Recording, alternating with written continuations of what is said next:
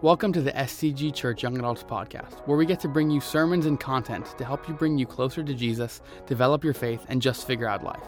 Join us Sunday nights at 7 p.m. in the SCG Church warehouse for our young adult services, or at our general services. We hope you enjoy. Tonight, tonight we are wrapping up kind of a series we opened up last week. And if you were here, uh, and don't worry if you weren't, I'm going to try to recap in four points in a second. Um, I've been reading a book by a guy named Andy Stanley. He's a, he's a pastor at Atlanta, Georgia, really large church, North Point. And uh, he has a book that's entitled The Comparison Trap. And I read this book probably every three or so years just to remind myself that the second that I look laterally and start comparing myself to other people in my life bracket, my life becomes less. And so, I, I, if you were like me, you kind of have this bad habit and tendency to kind of look laterally to the people that are around you and ask a question How do I measure up? Now, it could be where you go to school, it could be uh, your GPA, it could be back when you were in high school, your athletic ability, um, it could be whatever. But if you're like me, you have a tendency to look at some people in your own life stage, and I imagine I'm probably older than everybody here, but, and ask the question, like, how, how am I doing? And how should I feel about myself? How do I assign value to myself, right? And so today, just, i spoke for like an hour last week, 45 minutes. So i only have six pages of notes instead of the 12 I normally have. So I'm going to try to do like 20 ish minutes and then get you guys in discussion groups to kind of talk about um, uh, the scripture and, and, and, kind of concept that we're talking about. Now, really quick, four things. If you weren't here last week, uh, that we talked about to kind of bring you up to speed and up to date. Number one, last week we talked about this idea, this, this, this comparison trap that we have, this disposition is an appetite to compare ourselves to other people. And what we discovered and what we learned last week is an appetite. An appetite really is something that can never fully be satisfied, right? I'll say it this way an appetite can be temporarily filled, but never fulfilled right? I'll put it this way. You've never right, been to Cheesecake Factory and got a seven layer chocolate mousse cake or whatever, pie or whatever they're called, right? And then like ate it and never needed chocolate ever again in your life. Now, what happens like an hour later? You're like, you know what would sound good? An eight layer, you know, whatever, right? Like, it's, it's, you've never had, um, I don't know, a meal at a good restaurant and, and never been hungry ever again in your life. Why? Because you can be temporarily, at least this side of heaven, be filled but never fulfilled, right? So that's what we talked about. This, this disposition to compare ourselves to other people truly is an appetite. Number two, we learned and discovered last week that comparison robs you. The second you look away from Jesus, your relationship with God, and you start looking at other people to ask the question, how do I measure up? You lose. It robs you of peace. It robs you of your placement in your relationship with God. It robs you of fulfillment, the joy and satisfaction that God wants you to have. Number two, we talked about this place called the land of Ur. The land of Ur. I didn't, I didn't come up with that. I'm not smart enough. Andy Stanley did. Landover, what is it? We all, we all want to be richer. We all want to be skinnier. We all want to be smarter and taller, and we all want to be taller than 5'9", right? All of us, right? I'm 5'9". But anyways, there's this thing within us, right? And we live in a world, even from the earliest moments, where we're kind of brought on this treadmill of comparing ourselves to other people. We call it the land of Ur. Really, that's what college is. That we're all trying to get more Ur to our lives, but there's a problem. Because the second you get on this treadmill of Ur, and living in this land of Ur, you're going to realize that there are tons of people around you that have more Ur. And now, how do you feel about yourself? Because the truth is, there is going to be someone that's going to be taller than you, richer than you, prettier than you, more athleticer than you, whatever. But whatever it is, they're going to have more Ur. So, how do we assign ourselves value? How do we feel about ourselves then if there's always someone that has more than we are and more than what we have? Then, finally, number four, we used a question. An interesting question was who or what am I going to use as my reference point to tell me I'm okay? Who or what am I going to use as my reference point to tell me that I'm doing A OK? I feel good about myself. The truth is, each one of us, right? Each one of us look to something or someone to tell us if we're okay, if we are good enough. In other words, we all have a mirror, something that we look into that tells us how we're doing and how we measure up. So here's the question What's your mirror? What is the thing that you look at to kind of make yourself feel like, yeah, I'm doing, I'm doing all right? I don't know. You go into like your Chase Bank account and you're like, sick, I got $12. Whatever it is, right? What is it? What, what do you look at in the exterior world around you to kind of give you an image. That's what mirrors do. They, they, they, show you who you really are, right? Now, for some of us, our grades, right? For those of us that are in college, our grades communicate our worth. Or maybe even what school we go to. You get a lot of pride in going to a certain type of school. No one brags about going to a junior college, right? Although, back when I went to Cypress College before I went to Biola, I used to tell people I went to UCLA, which is University of Cypress on Lincoln Avenue. Fire. But, anyways, you know, us alumni. But anyways, uh, maybe for you it's your dating life, right? I don't know. Could, if, you, if, you, could just be with someone, I would know and you would feel that I'm lovable, I'm, I'm acceptable, I'm okay because I am tethered to somebody. That's just probably that's probably most millenn- uh, that's probably most Gen Z and millennial that are in this room, right? You probably relationships is probably the thing that you feel like if I could get into a relationship with this person or that person, I would feel like I have a place in this world. I'm doing all right. Maybe for you it's just one person. If I get that one person to be impressed by me or, or say that they're proud of me, I could feel like I was okay. Maybe it's mom, maybe it's dad. The truth is, we all have one or more things we look to to be our markers to tell us that we're doing all right. And so the question is, what is that for you? Because the truth is, we all have one. And you may not be able to answer that today, but my hope and prayer is that as you begin to pray a prayer that I'll teach you at the end, you would discover what that is for your life because we all have one. Now, let's kind of pause for a second and maybe switch gears. The truth is, I think every single one of us in this room, we have like this inner voice that whispers and asks a question, just a little whisper into your ear. I wonder if like I'm okay. Like, am I doing what I'm supposed to be doing, being where I'm supposed to be? Am I, am I okay? Now, this isn't unique to just maybe the people in this room. This is every person that's ever lived all throughout human history. In fact, amongst all of the world's religions and other worldviews, the, the great news about Christianity, I think it offers some insight on where this question originates from. Am I okay? Actually, a, thought just came to my mind. If you ever read the creation narrative in Genesis chapters 1 and 2, right, and, and this is the, the creation story where God created and that the author of our life has the answers to our life. Now, and it's something interesting that happens. Adam and Eve, they, they mess up, they eat the tomato, the, the, whatever, the red fruit, whatever it was. They don't know what it was. Um, something interesting happens. If you know the story, Genesis chapter 3, beginning verse 15 onward, what did they do?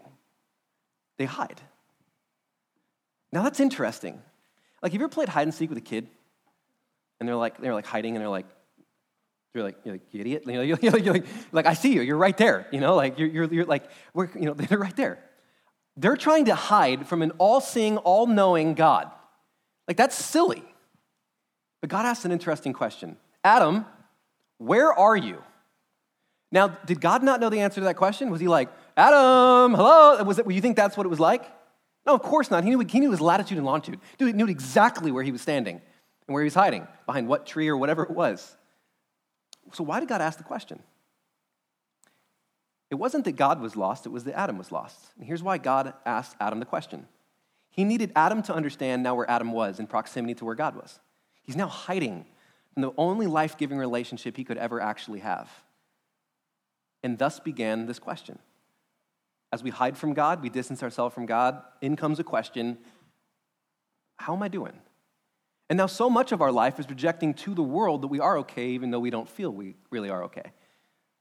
There's an emptiness inside of us that we try to fulfill by saying, by filling our lives with materialism, relationships, whatever it may possibly be. But we all have deep down within us a question that started in Genesis chapter 3, verse 15 through 17.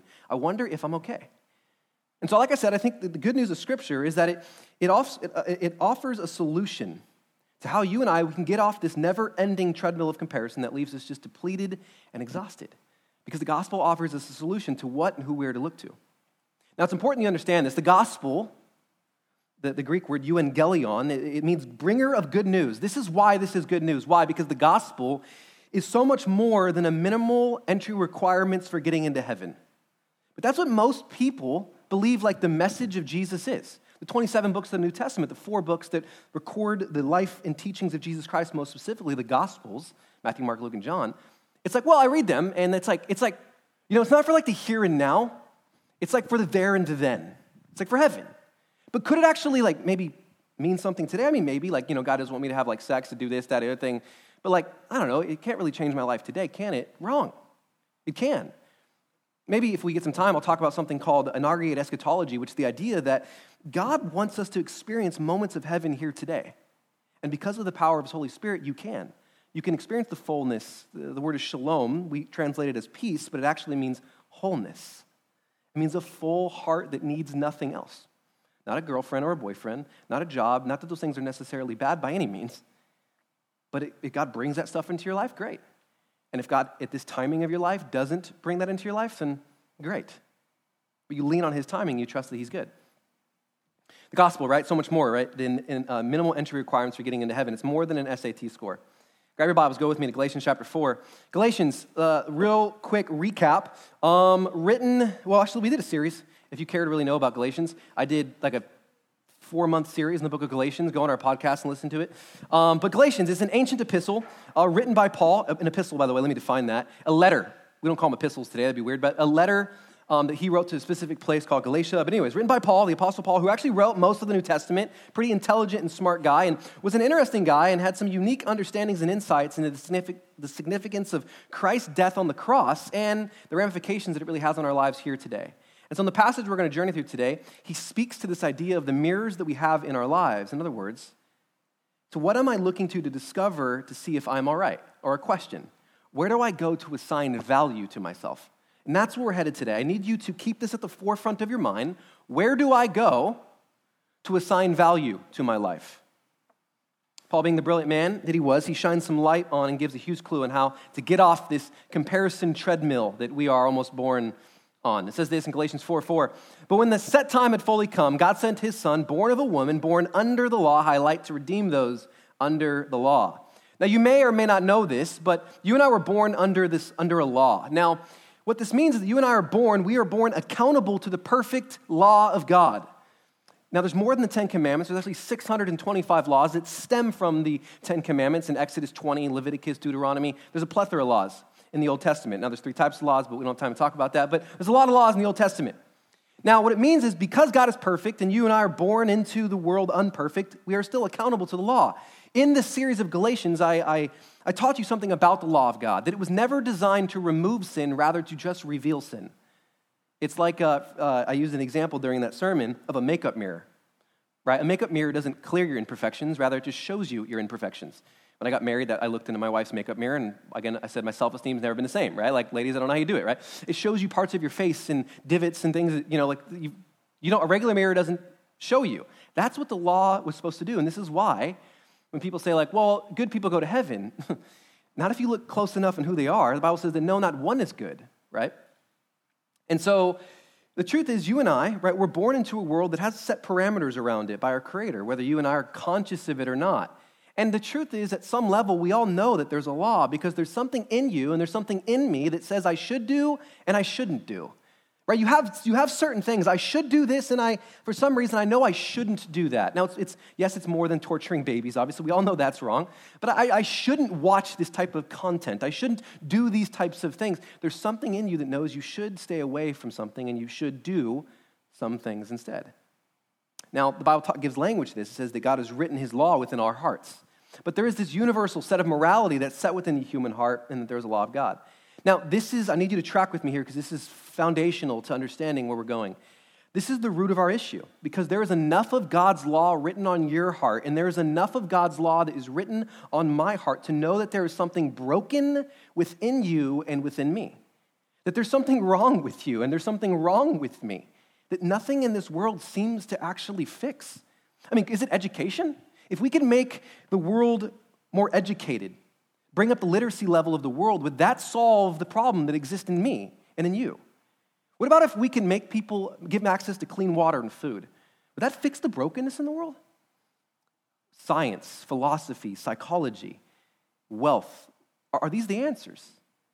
I think not. I don't think any of the things in the external world can fix the things that are inside your human heart and mind. Now, the reality is, deep down, I think this makes us uncomfortable. And as we get a little bit older, around the age of us here today, you kind of become cognizant of your own inadequacies and that this brokenness in your life. And so, what we normally do is we funnel ourselves into busyness. Because if Satan can't make you bad, he'll make you busy. And it's the noise of our busyness that drowns out the pain that we may feel that something is wrong in my life, or relationships, or whatever, whatever else it may be. But we all know there's something wrong with us, and this makes us uncomfortable. So we start, start looking to the other broken people in our world, asking the question, well, how do I measure up then? But this is silly because you're looking to other broken people to give you your sense of value. Let me tell you why this is silly. Would you ever go to a junkyard to figure out the original or proper design of a car? No. They're there for a reason. They're junk because it's broken. So when you and I look to others to see how we measure up, we're just looking at broken people and it gives us a broken mirror, just deepening how bad we feel about ourselves.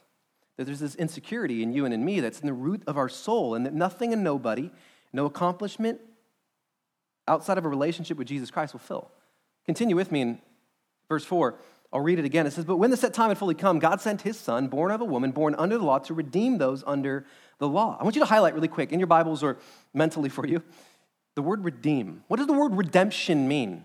To redeem means to buy back or to restore what was lost, broken, or fragmented. And I don't want you to miss what Paul is talking about in this verse. Because what he's saying is that what Christ did on the cross somehow and in some way has the possibility of affecting every human being who has ever lived because of what we discussed earlier. That all humans, since Genesis chapter 3, since the Garden of Eden, have been born under this law that now breeds an inadequacy in you because you know you don't measure up. By the way, men, there's a book I want you to read. It's by John Eldredge. It's entitled Wild at Heart. It's a phenomenal read. Ladies, there's a, a book that his, um, uh, his wife uh, wrote called Captivating. I recommend those two books to everybody. For the guys in it, Wild at Heart, he talks about what the heart of a man really cries out for is, Am I enough? It's inadequacy. Every male struggles with, Do I have what it takes? I'll give you an example, right? I've, I've shared this stat before. There's a book um, entitled Father Fiction. In it, he surveys the top 500 Fortune 500 companies. Large the largest 500 companies on the planet, 87% of those companies are all led by men who come from single family households without a dad. That's a weird statistic.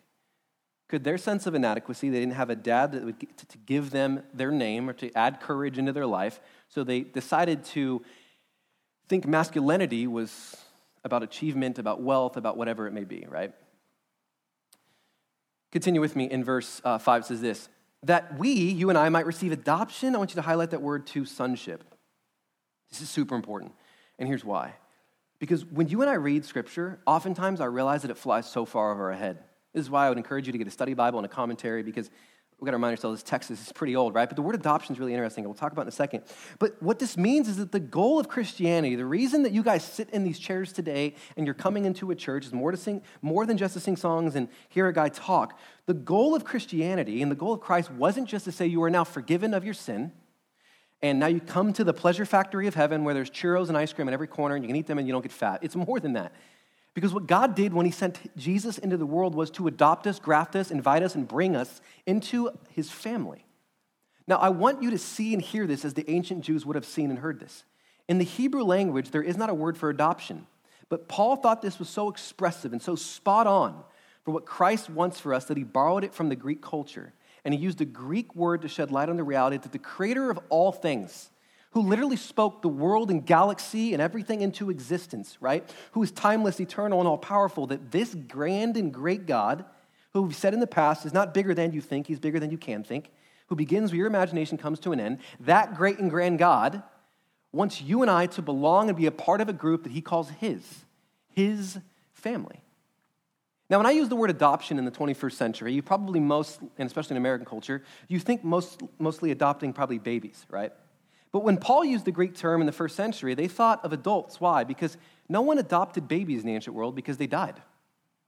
Most human beings that have ever lived died before the age of three. So they thought of adults. In fact, people in the ancient world often adopted people all the time. And what that meant was that you can now belong to a different family. And you can now inherit the blessings of that family and you don't have to do anything. You don't have to move anywhere. You don't have to sign any papers. When Paul used this language, his audience would have heard the God who knows all of your crap, all of your Google search history, who knows everything about you, your hurts, habits, and hangups, all of your sin, that God who knows everything about you. In your adult life, you've developed a rap sheet as sinless, that's as long as a CVS receipt, that God welcomes you into his family. That the Son of God became a Son of Man so that mankind becomes, could become sons and daughters of God. The God who knows everything, who knows you wholly and completely, loves you fully. That's what they would have heard when they heard the word of adoption. Theological term here is that the creative relationality link was restored. What do I mean by that? Sin fragmented and broke three things. What three things did sin break? Your ability to be in God's family, your vertical relationship, your horizontal, or uh, yeah, your relationship with other people, your relationship with God, your relationship with people, and your relationship with the created world. All of it is now broken. But God, through his son Jesus Christ, has given you and I the ability, the, the, the, the, privilege of being grafted back into his family. That at the cross, your relationship with God was restored, relinked, which is the Hebrew word shalem. Shalem means to be uh, uh, restored back into right standing with God, which is the outworking of what shalom does in our lives. Verse 6, follow with me, it says this Because you are his sons, God sent the spirit of his sons into our hearts, the spirit who calls out Abba, highlight Father.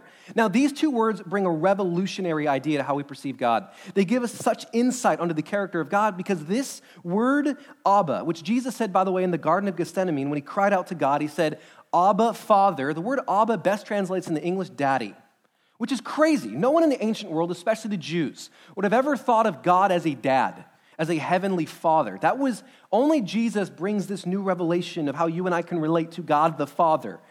In fact, ancient Jews were so terrified or so reverent and respective of God that they didn't even, whenever you read in your Old Testament and it says the word Lord, L O R D, it was replaced with Elohim because the original word was what we think is Yahweh. But they stopped saying the personal name of God, Yahweh, and they just wrote L O R D in their, in their scripture um, so that they were so terrified of even saying the name of God because they didn't want to say it incorrectly. And then comes Jesus and says, That God that's that grain, that uh, great, that, that powerful, that awesome, you can know as dad. Jews couldn't even understand that, that God could relate to you and I like a son or a daughter does to their good and loving dad. Years ago, I shared the story, I think, with you. Um, I had Rob, um, I think, speaking or praying or something in high school. Rob is back there right now. And uh, I had him pray or something like that, and he, he started his prayer with, Dear Dad. Dear Daddy. I'm just kidding. Uh, he said, Dear Sky Dad. No, I'm just kidding. Uh, and I was thinking about that, like, I love that. Not the daddy part, that's cringy, but the dad part. I'm just kidding, Rob. but here's why, here's why I appreciated that. As he, as he opens up his prayer with Dear Dad, he understands that this wasn't a tra- transactional event where you get a pat on the back and you're forgiven. And you maybe get this like ID card. You get to show like St. Thomas at the gate. You're like, dude, I made it. And he like high fives you, you know, like, or you learn some secret handshake. None of that, right? It's more than that. It's a relational event because it's far, far more personal than all of that. That you and I have been adopted, grafted into, and you now belong into the family of God where He calls you His. So here's the question. The big question is what if that understanding moved from your head and you begin to experience that understanding in your heart? How would that change the way you see yourself? Or I'll say it this way how would looking into that mirror change the way you see your value, or rather assign value to yourself? As long as Christianity is a categorical event or categorical to you, or maybe even operates in your life like an entrance exam into heaven, you will never see yourself like God wants you to see yourself, and you miss out on so much. You may have a saved soul, but you will live a lost life. And God wants to save you from both. Big question is what if? What if you began, what if I began, and every day when I feel the desire to compel, compare myself to other people, say, I wish I was as smart as, I wish, I was as good at looking as, I wish I had the opportunities, I wish I had the wealth as, I wish I whatever. What if we just stopped? That rabbit hole of thoughts that deepens the hole in our hearts, makes us feel worse about ourselves, and just in that moment said, God, would you teach me to take my cue of who I am from you? In other words, God, would you help me begin to see myself as you see me? Now it begins with a question do you know what God sees when He sees you? If you're a follower of Jesus, you've given your life over to Jesus Christ, and you're in this room tonight, what God sees when He looks at you is not your Google search history, not your TikToks or your Instagram stories, none of that. Not what you did on Friday night. If you, have, if you are covered in Jesus Christ, like He says in Galatians, what He sees is His son or His daughter in whom He loves holy. And that's only made possible, like He talks about, because of the cross. The cross is the solution to the comparison trap. And so here's tonight what I'm challenging you to do to take your cue from the one who made you, right? From the one who loves you, from the one who sent his son to reconcile you back into a relationship with himself. And to do that, I just want to encourage you to this week, every day, pray a prayer. If you're like me, you do have this tendency to kind of start looking at other people's lives and then you feel less about yourself. See, less about yourself. Instagram is like probably one of the most toxic things that's ever been created. I mean, social media, like, is probably one of the most toxic. All it is is a bunch of people projecting an image of themselves that isn't actually, it's a filtered view of their, not just their face, their entire lives. And, so, and then you're measuring up who you really are to who they really aren't. And this deepens a sense of inadequacy in all of us. Take our cue from the one who has made you. How would that change the way you see yourself? How would that fundamentally change the way that you assign value to you? Where do you go to get value? And if you could begin to see God as your heavenly Father who calls you loved, accepted, and belonged, who knows everything about you, who you can keep nothing hidden from, yet he loves you wholly, how would that change the way in which you see yourself? And so this week, I want to encourage you to pray this prayer Heavenly Father, I want your will for my life. Could you help me see myself as you see me? Could you help me see myself through your eyes? That's a prayer I pray over my daughter, I pray over myself. And as I've done that, and as I promised, and this is the last thing I'll say is this if you're willing to commit to praying that, God, would you begin today, right now, and in this moment, as I read, reflect, and meditate on your word, begin to alter the way I see myself in a way that's more in accordance with the way you see me, you will find exactly what you are looking for in this world, which is wholeness. And that can only come from seeing yourself wholly through the eyes of God. Put your arm around somebody, I'll pray for us, and then I'll tell us what's next. Father, today I am thankful that you're a God that is personal. Lord God, you didn't just cross an ocean, a continent, a planet, a universe, you crossed a dimension.